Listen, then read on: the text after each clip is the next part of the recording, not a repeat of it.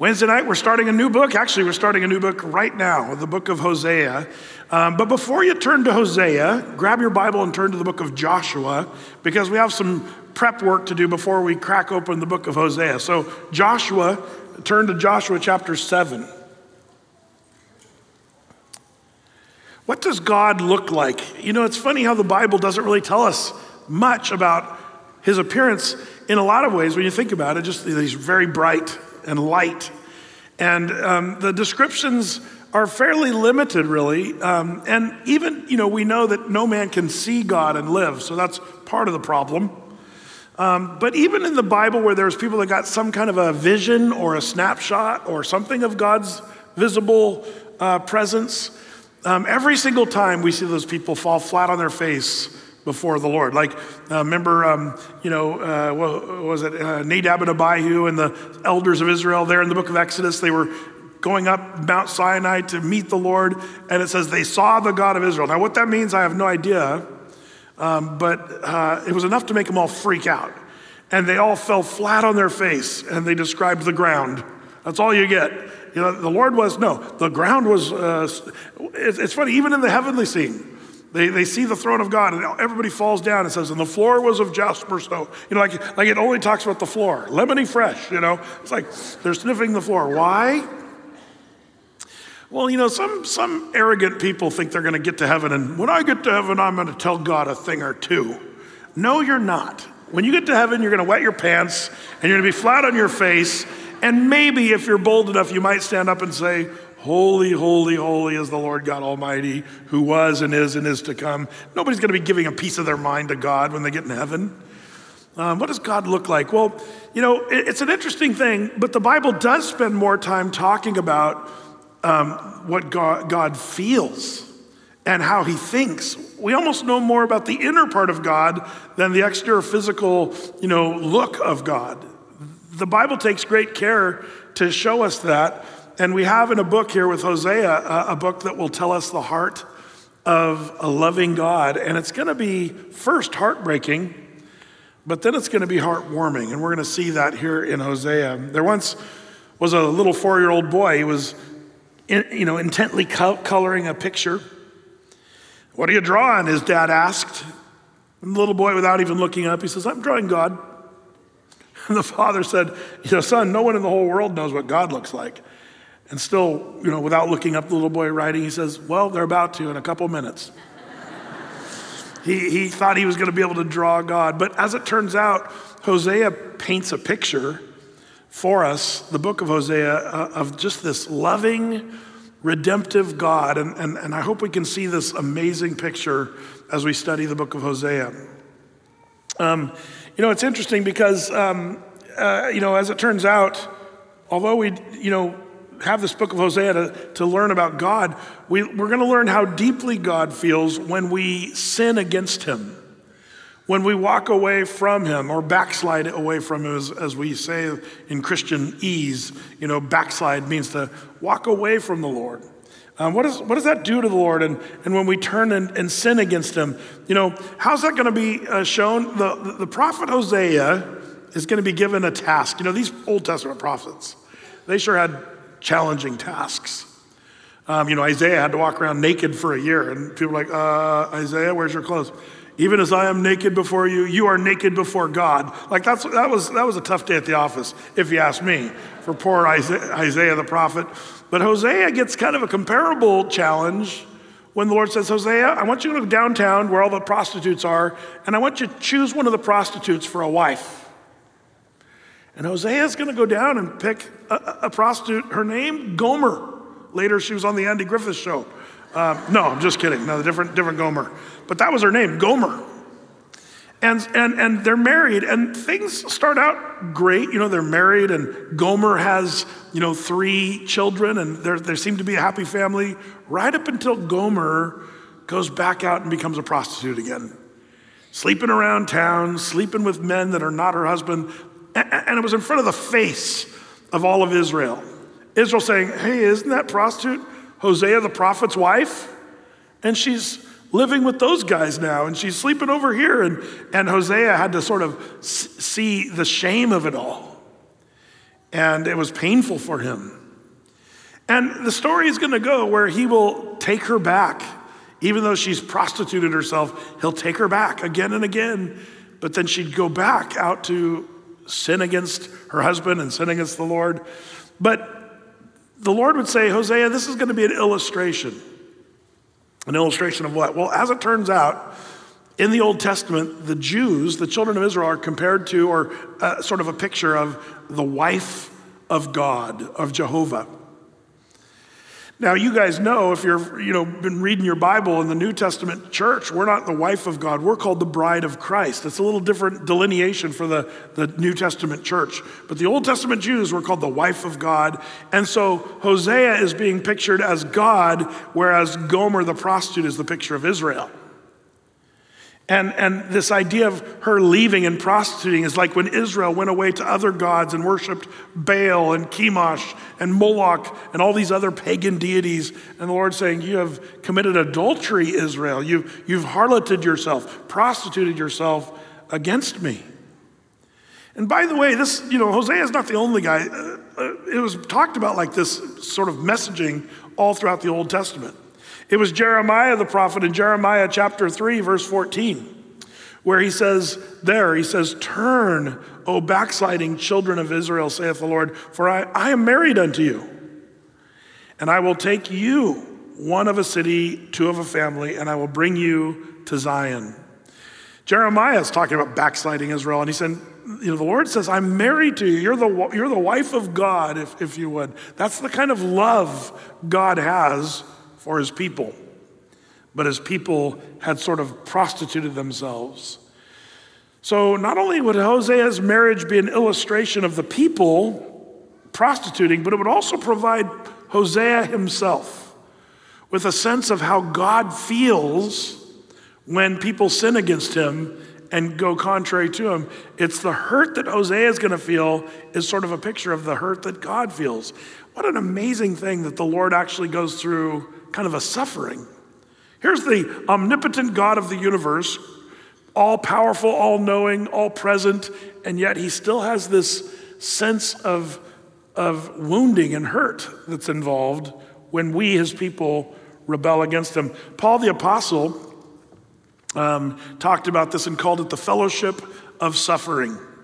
There in Philippians chapter 3, verse 10, he says, That I may know him, that is the Lord, and the power of his resurrection and the fellowship of his sufferings, being made conformable unto his death. So it's not really uh, surprising that you see God saying, I want Hosea, you to know how I feel when Israel, you know, goes and worships these other gods.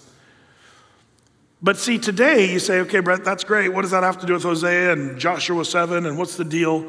Well, as it turns out, in Joshua 7, we begin a discussion that will, will end in Hosea. Why don't you turn to Joshua chapter 7? And uh, the story is such, uh, many of you know this story, it's kind of a classic.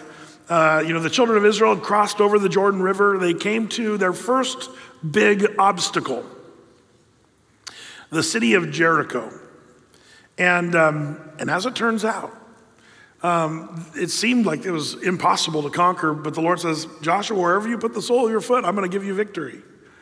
And so Joshua seeks the Lord, and the Lord gives him the plan of attack. So Joshua comes out to his generals and all his people, and he says, Okay, here's what we're going to do. Like, okay, yeah, what, what are we going to do?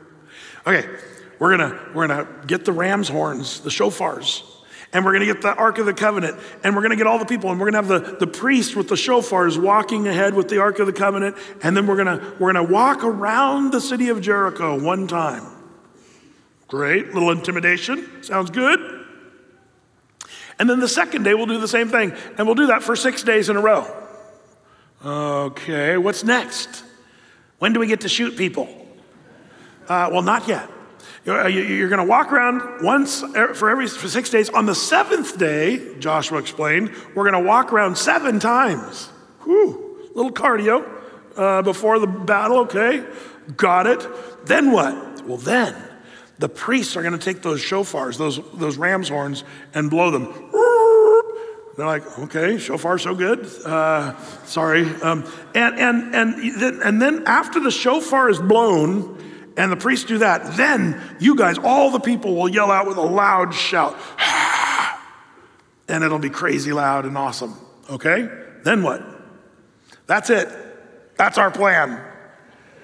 Can you imagine if you're one of the people of Israel and you're going into this battle with this huge city and that's your plan? You'd be like, oh boy, I don't know. But if you know the story, uh, maybe you sung the song when you were a kid Joshua fit the battle of Jericho and the walls came a tumbling down. You know that when they yelled out that, that big shout after the blowing of the shofar, that the walls of Jericho crumbled.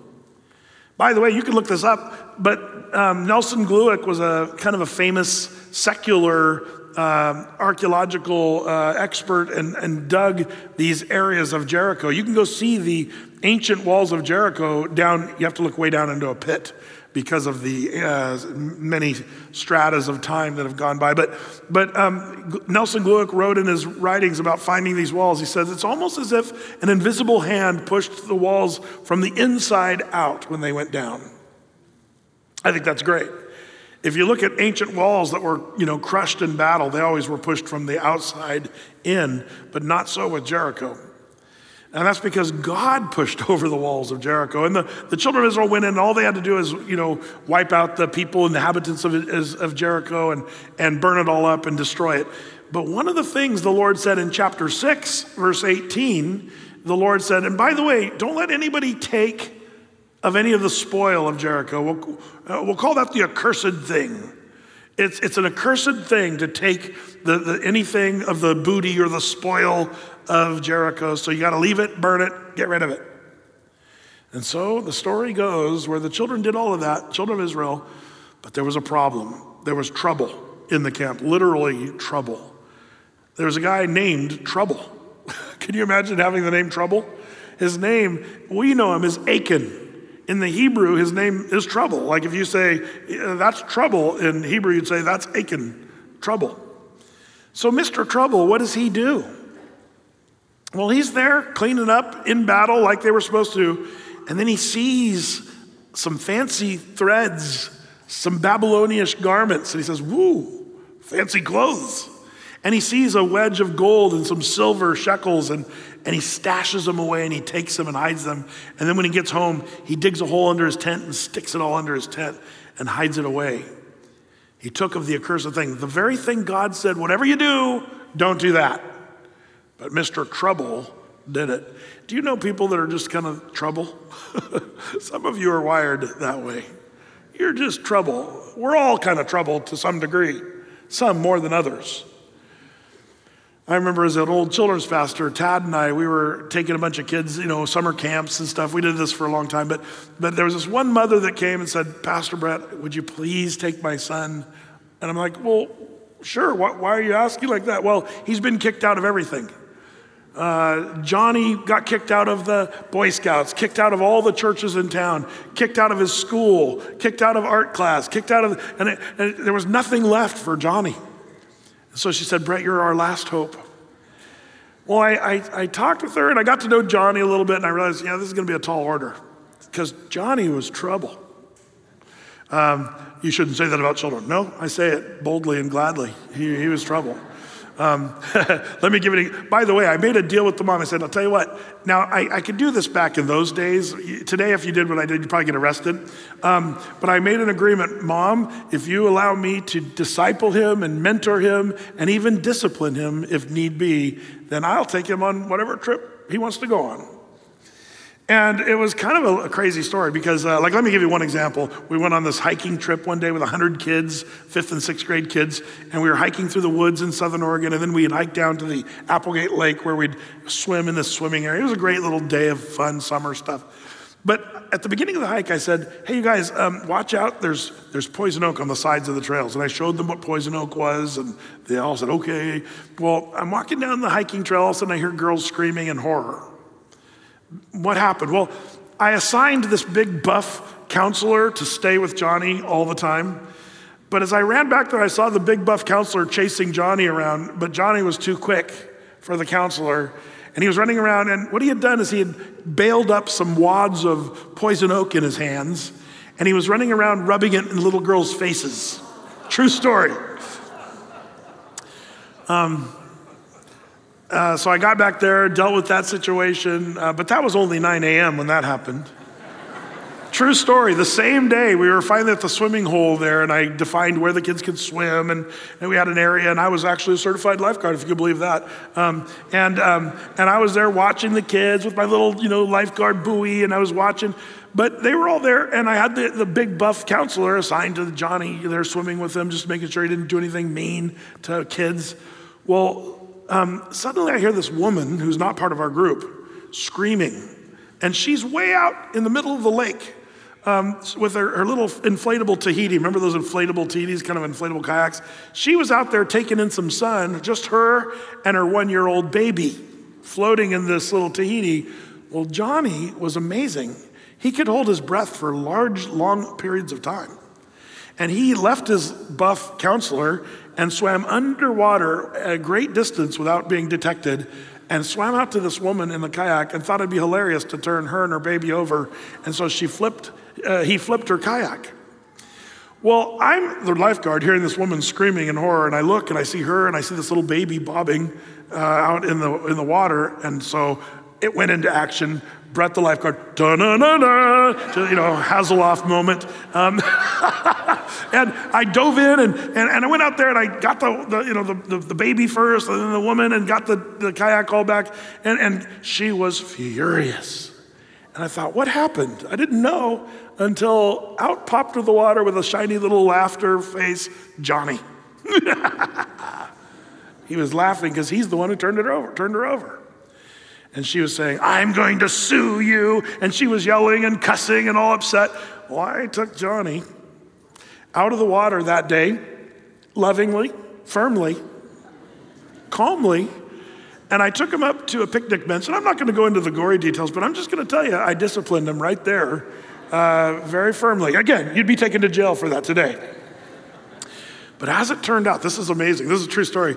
Because I did that, and the woman saw it, she walked through. You know, I was going to sue you guys, but because you you did that, I I feel like we're good, and, and you handled that rightly. I was like, phew, I almost lost my job there. Um, tricky times with Johnny, who's trouble. Now, by the way, we were successful with Johnny. I went through some other things, got smashed in the head with a golf club once, but that's a whole nother story. Um, but Johnny became quite an amazing guy, and now he's a pilot of a major airline. I won't tell you which one, but I'm sure he's flown some of you. He's, he's probably flown some of you around the country, uh, which is pretty funny to me. Good luck. Well, Achan, his name is Achan, and he is trouble, Mr. Trouble. If you could picture that, that's what Achan is. And the Bible spends a lot of time talking about that part of it. Well, Achan took of the accursed thing, just like you're not supposed to do. He took the garments and the gold and the silver, hid it under his tent. And so the next thing to do, the children of Israel were going to go fight a little town called Ai. Uh, you got to understand, this is a no big deal city. You know, they just conquered Jericho, one of the most powerful, massive walled cities in all of the land of Canaan. Ai, it'd be like if you conquered Portland, the next day you have to take on Dundee. Same difference. And so they take on Ai, and the Jews are brutally conquered and beaten back. 36 of their men were slaughtered on the field of battle by the men of Ai. And Joshua and the people say, Lord, you told us we'd have victory. What's going on? And the Lord said, Somebody in your camp has taken of the accursed thing. And I want you to gather up the, all the children of Israel, and I'll, I'll direct you, Josh, to find out who it was. So Joshua calls all the children of Israel together, the 12 tribes, and they're all there, you know, probably over a million people, depending on which group of people were all together. But if it was all the, the men of Israel, it was probably close to a million people.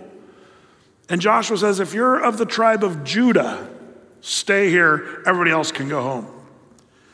Guess who was in the tribe of Judah? Achan. I wonder if Achan's out in the crowd thinking, there's no way he's going to figure it out. I'm safe, even though, he, oh, lucky guess, one out of 12. He got the tribe of Judah. But then he said, if you are in the tribe of Judah, but you're of the family of the Zerites, uh, many generations earlier, there was a, a guy named Zerah that was, uh, became a father of a section, a kind of a clan of the, of the tribe of Judah. Well, guess what? Achan was part of that clan. And then he said, If you're the son of Zabdi, uh oh, this is like Achan's grandfather. And then he said, If you're of the son of Carmi, oh, now we're dialing it right in. Zabdi, Zerah, Carmi. And finally, it's just Achan standing there, left out of all the crowd. And Joshua says to Achan, What is it you've done to us? You're trouble. You have troubled Israel and you have taken of the accursed thing. What do you have to say for yourself? Well, that's where we pick it up in Joshua chapter 7, verse 20. Let's take a look and see Achan's answer. It says in Joshua chapter 7, verse 20, and Achan answered Joshua and said, Indeed, I have sinned against the Lord God of Israel, and thus and thus have I done. And when I saw the spoils of a goodly Babylonish garment, and 200 shekels of silver and a wedge of gold of 50 shekels weight. Then I coveted them and took them, and behold, they are hid in the earth in the midst of my tent, and the silver under it. Now, pause there just for a second. He confesses what he did. And, and by the way, this, this is a, a pattern of sin that you and I engage in. First, he saw. That's not where the sin happened. When he saw it, that was not sin. But it's what he did next. He coveted. Did you see that? I saw the Babylonish garment, the silver and the gold, and I coveted it. That's where the sin started. Then he took it to the next level. Then he took it, and then next level still, he hid it, trying to cover up and hide his sin. Never pays off. Don't forget Achan's going to be the poster boy for you this. You always get nailed by sin. Or as the Bible puts it in Numbers 32 23, be sure of this your sin will find you out. And here's Joshua saying, What have you done? He says, Okay, I did all this. And so what did the people do? Well, verse 22. So Joshua sent messengers, and they ran unto the tent. And behold, it was hid in his tent, the silver under it. And they took them, all these things, took them out of the midst of the tent and brought them to Joshua and unto the children of Israel and laid them out before the Lord. Have you ever been caught in your sin only to have your sins laid out before everyone to see? That's the way sin goes. You think you're doing something in secret, pulling it off, getting away with it, but now how dumb does Achan feel as he's standing there? There's 36 men that were slaughtered because of him. And it's because of these stupid little trinkets that he took some gold, some silver, and some, some styling threads from Babylon. And now they're all laid out on the ground before the Lord. And Achan's just standing there going, Yeah, those are the things I took. Stupid. Sometimes we find ourselves in that situation when we get caught in our sin or, or found out. We realize what an idiot we've been. And that's right where the devil wants you. Well, anyway, Satan will accuse you because you're guilty. That's Achan. So, verse 24 Joshua and all of Israel with him took Achan, the son of Zerah, and the silver and the garment and the wedge of gold and his sons and his daughters and his oxen and his asses and his sheep and his tent and all that he had, and they brought them to the valley of Achor. And Joshua said, Why hast thou troubled us? The Lord shall trouble thee this day. Now, pause. This is Joshua doing a play on words. He's like, Why have you Achan us, Achan? You're going to Achan, Achan. Like he's, he's seriously saying that. You have to go to the Hebrew to see this. But Joshua saying, You're Mr. Trouble, and you're about to be troubled yourself. Um, and all of Israel stoned him with stones and burned them with fire. And after they had stoned him with stones, and they raised over him a great heap of stones unto this day. So the Lord turned from the fierceness of his anger, wherefore the name of that place was called the Valley of Achor, even to this day. Now, I remember when I was reading this as a kid, I always think, why, would, why were the kids burned? Why did Achan's family get burned? Well, I'd like to say, I'm not really sure the Lord actually commanded for that to happen. If you go back to chapter 7, verse 15, it says, It shall be that is taken of the accursed thing will be burnt with fire, he and all that he hath, because he hath transgressed the covenant of the Lord, because he hath wrought folly in Israel. I don't know if you could call his kids his possessions, but the question is why did they destroy everything? Well, this is the thing about sin. I think this is an amazing picture in the Old Testament that, that, that you and I have to acknowledge. Because, see, I know people say, Brett, I'm going to keep sinning. I don't care what you say, Pastor. Hey, it's my own life. I can do with it whatever I want. But here's the problem with sin. And you'll find this out, just like old Achan, that your sin often affects the people you love the most. When you engage in sinful stuff, you think you're pulling it off, but it's going to hurt your wife. It's going to hurt your kids and your family. And, and, and man, there's many of people who've had to learn this lesson the hard way. Better to learn from Achan before you do it yourself. But this is a horrible thing. So they take all of Achan, his family, his stuff, his animals, and everything, and they stone them with stones and then burn them all with fire. And all that's left there in the middle of the valley of Achan, well, is just a pile of burnt ash. Isn't that something? Verse 26 they raised him a heap of stones. The Lord turned his fierceness away, just like the woman on the lake. She turned her fierceness away when she saw that I dealt properly with Johnny. Same. The Lord turns his wrath away. Um, and so they named the place of that valley called the Valley of Achor, which is another way of saying uh, trouble. It's like the Valley of Achan, even to this day, it says. So, so what an amazing thing. Now, this is a bleak and dark and, and really sad story. But what I want to do is show you that in the, in the rest of the Bible, what, what happens at this place of the Valley of Achan? It doesn't go away, but it comes back, this valley. Um, and it's a horrible place, a, a place to remember this horrible story of sin and the repercussions of sin and what it does to you when you sin. You, you end up messing yourself up, ruining your life and the people that you love. That's the deal. Now, we fast forward back to the book of Hosea. Now, turn to the book of Hosea. Our text this, this afternoon will be Hosea chapter 2. If you'd flip over there. And here in Hosea chapter 2, what we see is we see, um, you know, this prostitute, Gomer. She's out sleeping with other men and doing her thing. And poor Hosea's the husband that's been, you know, cheated on. But what we're about to read here is where the Lord says, I still care about Gomer, even as Hosea still cares for Gomer. Um, but she doesn't deserve love or kindness because she's the one who's wronged everyone. But the Lord says these words that I find very important. Hosea chapter 2, verse 14. It says, Therefore, behold, I will allure her and bring her into the wilderness and speak comfortably unto her. And I will give her vineyards from thence, and the valley of Achor for a door of hope. And she shall sing there, as in the days of her youth as in the day when she came up out of the land of Egypt. What's going on here? Man, the, the word here is just amazing. The Lord says, I want to. Now, the word allure here, you have to almost uh, use a different word because in modern English, the word allure has a little bit of a negative connotation. In this context, the original Hebrew language, it's nothing but um, uh, it's, you'd almost call it like a, a compassionate wooing of her back to himself.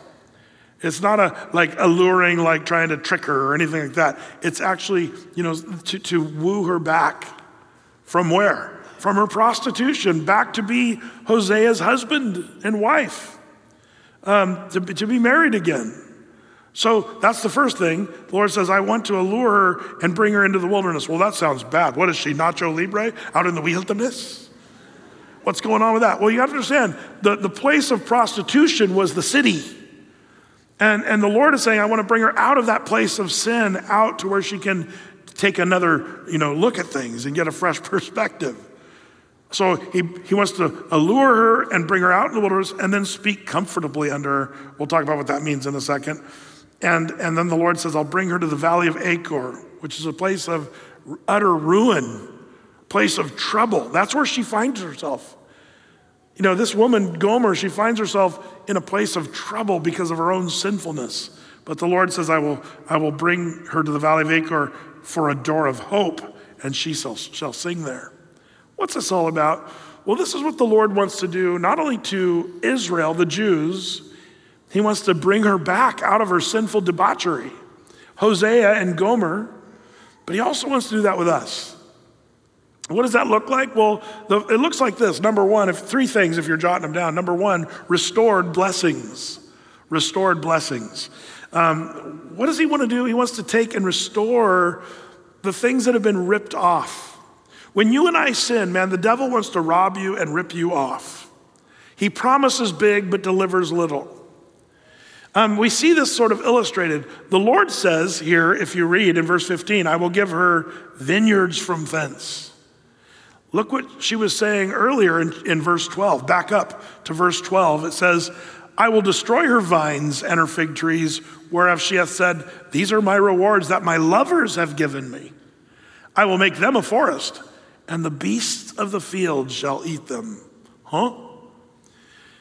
Gomer thought that all of her lovers, all the men that she would go and sleep with around town, were going to somehow provide sustenance and wealth, that she would get a vine and a fig tree from these guys. And the Lord's saying, No, your vine and your fig tree from your lovers, they're going to be eaten by the beast. It's going to be emptiness. You're going to be lacking. But the Lord says, But I want to restore to you the true vineyard. So, so while you're getting ripped off by your own sinfulness, he says, I want to plant for you and give you, verse 15, I will give her vineyards from thence and the valley of trouble, Achor, for a door of hope. I love that. Restored blessing. The Lord wanted to not only do this for Gomer, he wanted to do this for Israel. Israel sinned against the Lord and adulterated their relationship, and, and they ended up being messed up and tossed out. But the Lord says, Man, I will bring you back and I will bless you. The very thing you're longing for, the thing you think that your sinful stuff is going to get you pleasure or happiness or sustenance, they're not going to serve that. But I will bless you. I will restore, restore blessing. It really reminds me of what prophet, Joel says. Do you remember what Joel said? He said, I will restore unto you the years the what? Locusts have eaten. Locusts in the Bible are kind of a type of, you know, demonic, powerful entities that are eating up everything that's fruitful in your life. A, a swarm of locusts would go through that region of the world and wipe everything out. And that's what happens when we sin. It wipes our own lives out. And we end up in, in trouble in the valley of Achor, and the locusts have eaten it all up. The Lord says, I will restore unto you the years the locusts have eaten. And here the Lord says, You want your little vine and your little fig tree from the world? It's not going to happen but I will give to you a vineyard. You know what I love about the vineyard is um, a vineyard, by the way, was a luxury item. Um, uh, it was not something that you know just anybody had. A vineyard is something that was kind of over the top blessing. Um, he didn't say, "I will give you bread and water to sustain life," or "I'll give you a bologna sandwich." Didn't say that. He said, "I will give you a vineyard." That's the Lord being gracious uh, mercy is to forgive. Gracious is giving someone something they don't deserve over and beyond blessing. The Lord says to, about Gomer and about Israel I'll not only take care of you, I will give you a vineyard, restored blessing. I love that. Um, by the way, this um, if you read this verse 14 in the English Standard Version, it says, there, Therefore, behold, I will allure her and bring her into the wilderness and speak tenderly unto her. That's when the, the King James says, you know, speak comfortably under her. That's the idea, is speaking tenderly. He goes to Gomer and doesn't scream at her. He doesn't, you know, yell at her or, or, or, bark at her or any of that. He just says, I will speak tenderly, but I will allure. And again, you know, wooing back to himself lovingly, tenderly is the idea here. And the Lord says, and I want to bless you. By the way, on this, this word allure, uh, Charles Haddon Spurgeon, there in the 1800s, he was called the Prince of Preachers because he was a great preacher from the 1800s in London. But he did a whole sermon on these two words allure her. And uh, it's pretty powerful. But let me read you a little snippet of his sermon from the 1800s. He said, This is a singular kind of power. I will allure her. Not I will drive her, not I will draw her, not I will drag her or I will force her. No, I will allure her. It is a very remarkable word, and it teaches us that the allurement of love surpasses in power all other forces. That's how the devil ruins us. He tempts us with honey, honeyed words, sweet utterances, with the baits of pleasure and the like. And the Lord, in mercy, determines that in all truthfulness, he will outbid the devil and he will win us to himself, which shall be a stronger force of resistance we may offer. This is a wonderfully precious word. I will allure her. And I see that true. I, I think he's right. That the Lord would say to this grotesque woman who's horrible to her husband and she's prostituting herself, most people say, What a loser. But the Lord says, I will allure her. That's you and me. We're the prostitute in the story. It's kind of an amazing thing when you think about it, but we're the ones who are being pictured here when we walk away from the Lord and when we sin against the Lord. And the Lord says, I will speak tenderly and I'll try to draw you to myself out of your sin. And that's what it means restored blessing. But that brings us to the second thing revived hopes. Revived hopes. You know, it's interesting. The older we get and the more life we live, have you ever noticed how your hope diminishes sometimes? When you're a little kid, you hope that no cell phones go off in church. I mean, sorry. Um, when you're a little kid, you have hopes that good things will happen and that your life will amount to something of great sustenance and blessing. But the older you get, you know, your dreams are never fully realized and, and you're no longer singing the happy little tune that you once sang and you're bummed out. And, and hope starts to be deferred, and, and we start finding ourselves sort of hopeless. Even though we technically have the hope of heaven and we know that, but you know, that's one of the problems. She finds herself, because of her sin, in the valley of trouble. Uh, that's hopeless. The story of Achan, that's hopeless. The valley of Achan, hopeless. But the Lord says here in our text, He says, I will give her vineyards from thence and, and a valley, the valley of Achor, valley of trouble, for a door of hope. In other words, right in the midst of your trouble, I'll crack open the door of hope. This is what the Lord does. Man, that's what happens when we get ourselves caught up in sin or when we're even tempted to sin. The Lord says, I will provide the way of escape, the door of hope to get out of that. And we're going to find in the story of Hosea that Gomer is going to get many times to repent of her sins and do the right thing. But sadly, she's not going to do that very often. She's going to continue to go back to trouble, the valley of trouble. But I love how suddenly we see from the story of Joshua 7 this horrible valley of Achor, a valley of trouble. And in this passage, we start to see the Lord say, You're in that valley of trouble. Guess what I'll do? I'll give you a door of hope in the midst of the valley of trouble. This isn't the first time the valley of Achan is turned around for something good. We also see it in Isaiah chapter 65, verse 10. It says, And Sharon shall be a fold of flocks, and the valley of Achor, a place for the herds to lie down in for my people that have sought me.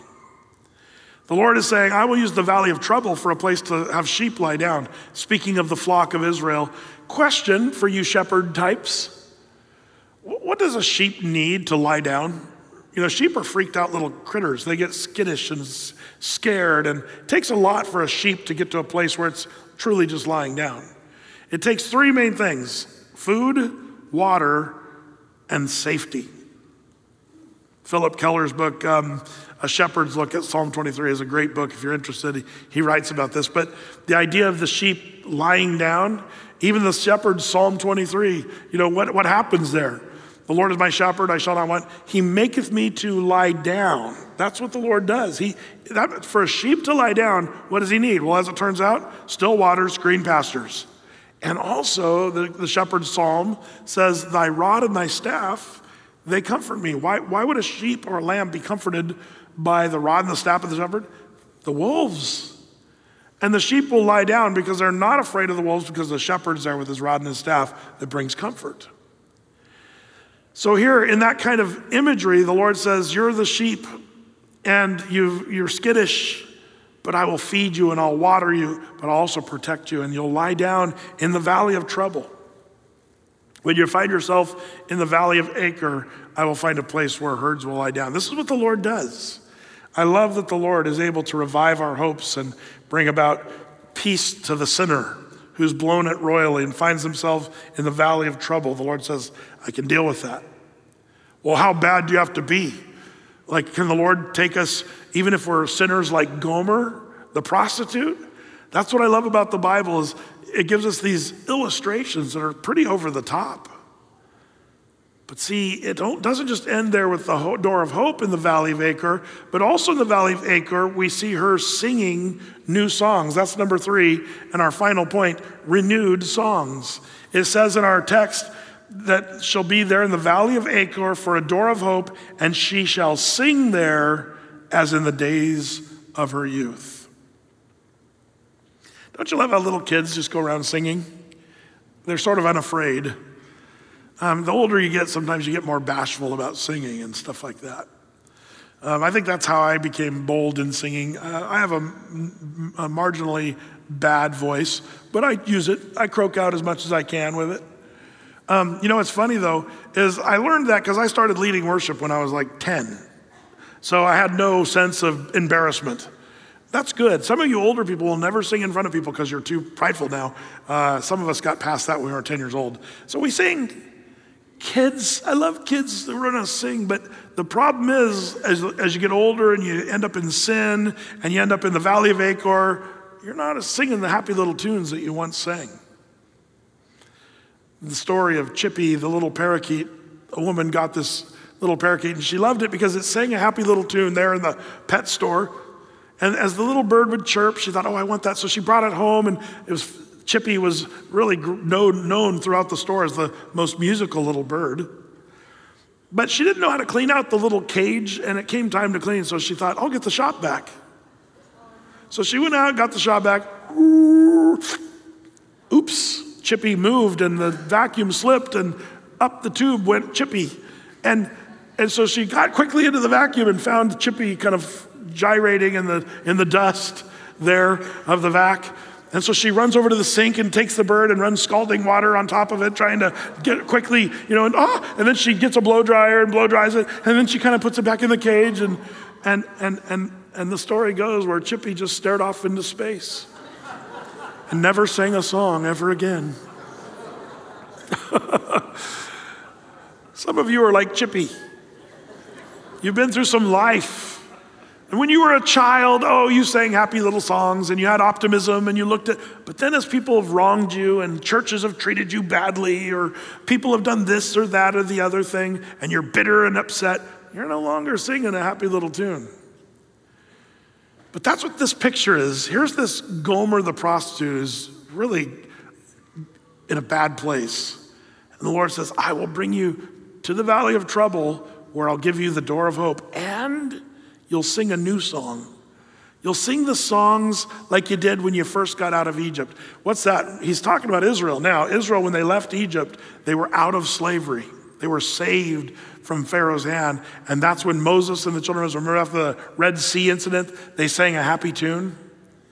Well, the same thing happens to the person who goes to the Lord and returns from their backsliding and goes through the door of hope. Even though they're in the valley of trouble, the Lord says, I will give you a new song. The psalmist talked about this in several places, and, and you should make note, note of these. I love Psalm 30, verses 11 and 12. Thou hast turned for me my mourning into dancing, thou hast put off my sackcloth and girded me with gladness, to the end that my glory may sing praise to thee and not be silent, O Lord my God. I will give thanks unto thee forever. Don't you love that? Lord says, I will turn your mourning into dancing. Your sackcloth, which was like gunny sack, scratchy material, the, the, the, Jews would put that on when they were mourning and in total sorrow. He says, I'll, I'll take off that sackcloth and I'll put, put on gladness. That's what the Lord wants to do. Even though we messed everything up with our sinful behavior, the Lord says, I will turn these things around. Um, David, the psalmist, wrote this about his own sinfulness. He said, I waited patiently for the Lord, and he inclined unto me and heard my cry. He brought me up also out of the horrible pit, out of the miry clay, and set my feet upon a rock, and established my goings. And he hath put a new song in my mouth, even praise unto our God. Many shall see it and fear, and shall trust in the Lord. Man, I love this psalm because some of you and, and some of us, we've messed up our lives when we find ourselves in the pit, the horrible pit, stuck in the miry clay. But the Lord says, He'll pull me out of that and set my feet upon a rock and establish my goings. This is what the Lord wants to do for Gomer. the prostitute. Now, what's even more troublesome, as we shall see in the story of Hosea, is Gomer's going to just keep prostituting. Hosea is going to give her chance and after chance to come back, but she's just going to keep doing it. And, and she keeps going around the city, and Hosea is ashamed and heartbroken, and the Jews are all seeing this happen openly in front of all of Israel. And finally, we're going to see Gomer in a place where she's getting older and uglier and messed up, and nobody wants her anymore. She can't even sell her own body. She's, she's in total debt and despair. And, and like in those days, what they did to the debtor, the person that was unable to provide for themselves, they would sell them on the slave market. So the Lord says, Hosea, I want you to go to town. And Hosea comes in, and there at the slave auction in the center of town, he sees his wife, Gomer the prostitute, who now can't even sell her own body. She's, she's all messed up and, and she's being sold in chains, probably naked there in chains, standing in front of the town, being sold as a slave. And the Lord says, Hosea, I want you to take out your 15 pieces of silver and your bushels of barley. Um, and by the way, interesting, we'll find out that when you do the math on that, the 15 pieces of silver and the, the, the barley is also equal to about 15 pieces of silver, 30 pieces of silver altogether. Kind of interesting little number for you Bible students. Um, he purchases Gomer back. He buys his own wife off the slave market. And we're going to see what happens when she comes back and how she'll be received by, by Hosea the prophet. And the Lord makes Hosea do that because he wants to show Israel his heart for the Jews who were sinful and ridiculous, washed up, has been, idol worshiping pagans. And the Lord says, Yeah, but I still love them so much that I will, and here's the doctrinal word you should know redeem, redemption. I'll pay the price to get you out of the slavery of your sin. And that's what this whole book is about. It's a powerful allegory or story of what God wants to do, not only for the Jews, yes, for Israel, and He will do that, and He has done that, but also for you and me. We were bought with a price. We were the prostitute that sold ourselves out to sin, and we were the sinful one who deserved death and hell and bondage. But the Lord says, But I loved you so much that I gave my only begotten Son, that whoever believes in me will not perish but have everlasting life. That's what redemption is. He bought us, He paid the price for us. And what a beautiful work the Lord has done. And, and, and that's one of the things, I think that one of the things that the book of Hosea will do for you and for me as we study it is we're going to kind of get a sense of how much the Lord loves us. You might be tempted to think, Brett, I'm sure he loves you, but I don't know all the bad things I've done. Well, you got to understand, we're all sinners. We're all wretched, miserable sinners, all of us. But the Lord just still, He loves you so much that while we were yet sinners, the Bible says, Christ died for us. While we were in the middle of our sin, the Lord hung on the cross, knowing every sin that you would ever do. But He still said, But I still love that person. And I don't know how far away you've gone. Are you on the auction block at this point of your life where you're kind of at a place of worthlessness in your own mind? Well, as it turns out, the Lord says, You might think that about yourself, but I love you enough to still send my son and die on the cross for your sins. That's called the gospel. It's the good news. You don't have to be a slave to sin. You don't have to be a wretched, miserable sinner. Christ comes and washes you clean. How does he wash you? Well, the Bible says that it's his precious blood that cleanses us. No longer do they have bulls, rams, and goats, but it's the blood of Jesus that cleanses us from all of our sins. And I'd like to end today's service with us acknowledging and doing what Jesus told us to do about this. He said, I want you to eat and drink of the Lord's table, the bread and the cup, in, in remembrance of me. Some of you came from traditional churches that say you have to do it in a certain way, or if you have to be baptized in a certain church. Can I just say, show me in the Bible where that says anything like that? That's just stupid things people make up. What communion is, Jesus said, as often as you eat this bread and drink this cup, which we eat food and drink all the time, um, do this and show the Lord's death, his body, his burial, and his resurrection. You're showing this until he comes back. And the act of communion, um, some people have so f- uh, formalized it um, that you, you almost don't even feel like you're worthy to take communion. The point is, you're not worthy. It's like a person with cancer saying, Well, I'll go to the oncologist and get the treatment if I can get the cancer out first. I'll get the cancer out so that I can go. No, the reason we go to communion is because we're Gomer. We're the sinful, wretched, miserable sinner. Yeah, but if the Bible says you have to eat and drink worthily, 1 Corinthians tells us. Well, the idea is if, if you had to be worthy to take communion, can I ask the question who's worthy? None of us are worthy if that's what you think it means. We're so unworthy, it's not even funny. But the point when it says eat and drink giving worth is the idea, giving value, realizing that when you eat this bread and drink this cup, you're actually acknowledging that Jesus' blood was powerful enough to save a wretched, miserable sinner like me and like you. And so you can eat and drink of the Lord. If you're a believer in Christ, if you're not a Christian, you should pass on this. Or better yet, you should accept Christ and be saved. The Bible says that if you confess with your mouth and believe in your heart the Lord Jesus Christ, that he died for your sins and that he rose up from the grave, it says you will be saved. You don't have to join a church or become a member or do any of that stuff. That stuff may or may not have its place in time, but, but what is important is you got to be born again and saved. You're born in sin. And the Lord says, I want you to be born again into new life, forgiven of all your sins. And if you're one of those people, man, just confess your faith, repent of your sin. That means change your mind and say, Lord, I'm a sinner. See, Gomer, she kept going back to her prostitution. That's not repentance. But after the final buying off the slave market, I think Gomer is going to be the one that says, no more. That's what repentance is changing your mind about your path that you've been on and saying, I want to be saved.